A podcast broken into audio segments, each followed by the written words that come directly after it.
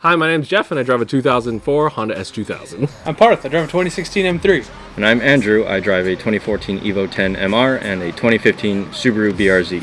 And if you want to listen to a podcast where we talk about cars, why not check out the Curbside Podcast? where you can find intelligent conversation. And you know what's fantastic? When the California DMV asks you questions about icy conditions, go fuck yourself. Subaru BRZ seems like such a like well-qualified work truck.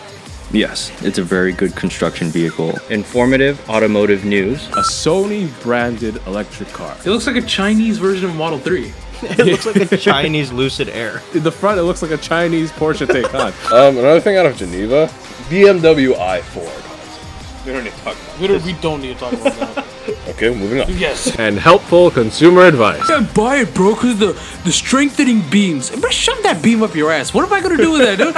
If you're poor and you need a Tesla, buy a Hyundai.